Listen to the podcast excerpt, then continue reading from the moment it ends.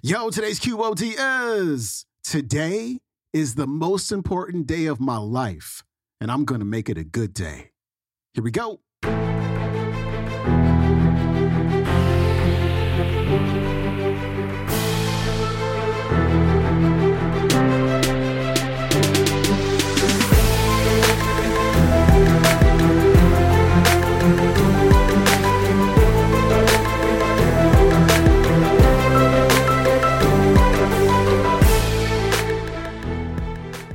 Welcome back to the Quote of the Day Show. I'm your host, Sean Croxton at SeanCroxton.com. We got the late, great Ed Foreman on the show today. Ed passed away a couple months ago in February. And today he's on the show and he's going to encourage you to choose to make your day a really good day.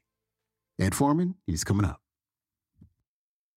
That's the exciting thing that we're talking about is that we become the character of the Now, the exciting thing here is that if you don't like the character you are, you say, hey, I would like to be a little bit more positive. What you do is you begin to upgrade your thoughts, and that's precisely what I'm going to be sharing with you and showing you here today. If you think right now, you can think about people that you work with, and you can think of happy, enthusiastic, positive characters. I mean, they, they're just a kind of an. No matter what the weather is, they say, boy, it's a good day today.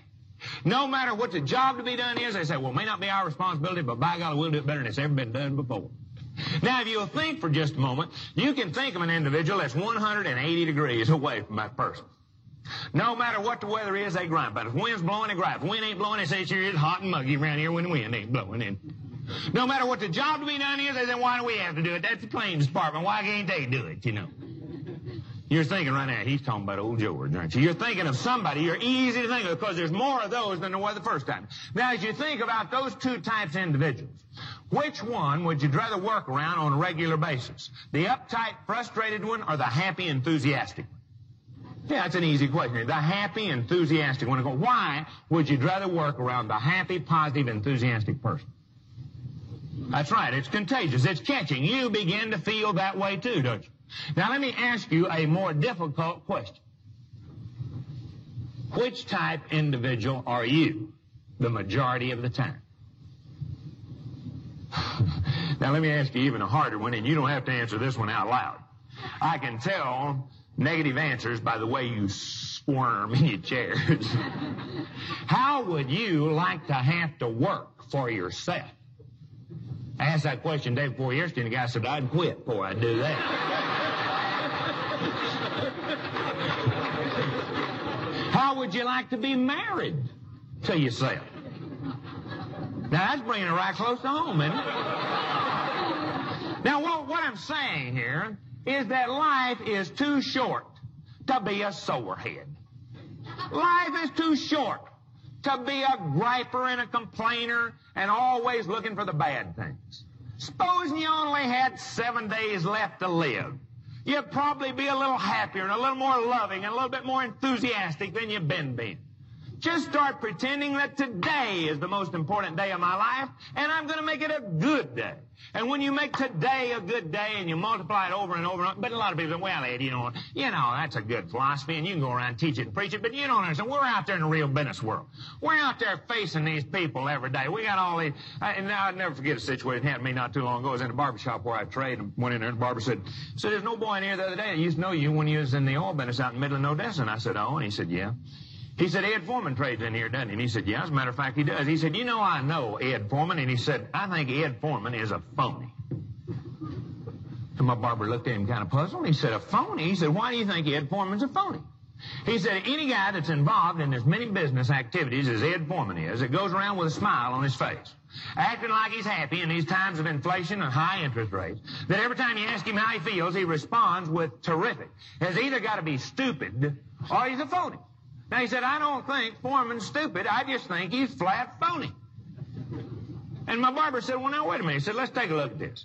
He says, you suppose, just supposing that Ed went around the way you're talking about. Supposing whenever he went in to talk to his banker, he said, 19% interest rate? Well, that's highway robbery. I don't know how I'm going to pay that loan back, much less 19% interest. My God, I never saw anything like it. How do you think it would feel if he talked to his clients and said, oh, boy, our business is bad. I mean, it's, it's the roughest I've ever seen times before. He said, Do you think that'd help Ed Foreman's success? Do you think he would sell more and do more and build more? He said, Well, I never thought about it that way. Now, that's what I'm talking about. So many people at this meeting have said to me, Boy, I wish the agents back home felt like I do and felt like you talk. Now, the best way to get them to do that is to do what? Is to live the example. When you live the example, they say, by golly, you know, he or she knows something, they're feeling good, by golly, I must not be thinking right, and I'm going to start acting that way too.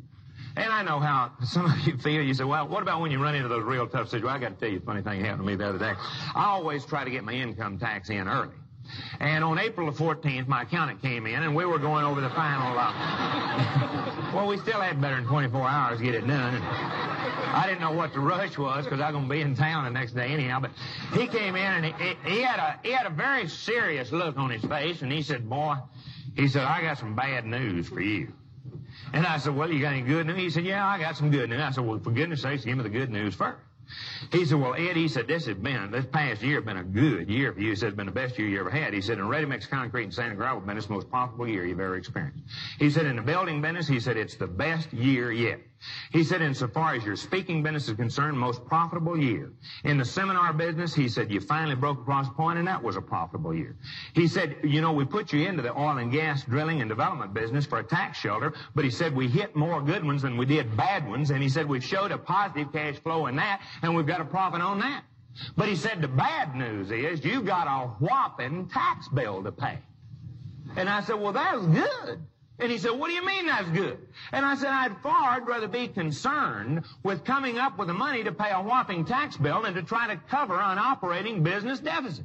But I said, if you think last year was good, you ain't seen nothing yet. I said, we already got leases signed for warehouses and buildings we haven't even built yet.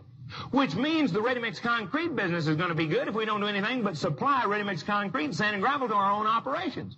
And insofar as the oil and gas business is concerned, we've got six prospects that are better than the best producer that we drilled last year. In speaking, we're now turning down two speaking invitations for every one that we take. In the seminar business, we have already better than two-thirds filled every seminar that we're going to hold for the next 12 months. He said, man, that is terrific. He said, I never saw anything like it. But he said, what about about the recession. I said, we decided not to participate. That's the thing I'm talking to you about. Is that you make that decision. Y'all are a good group, and I like a group that gets excited and turned on. It makes anytime you got a group that gets excited and turned on, it's just like a customer gets excited, you get excited, don't you? I share things we hadn't even intended to share with you. But I'm reminded, you know, the important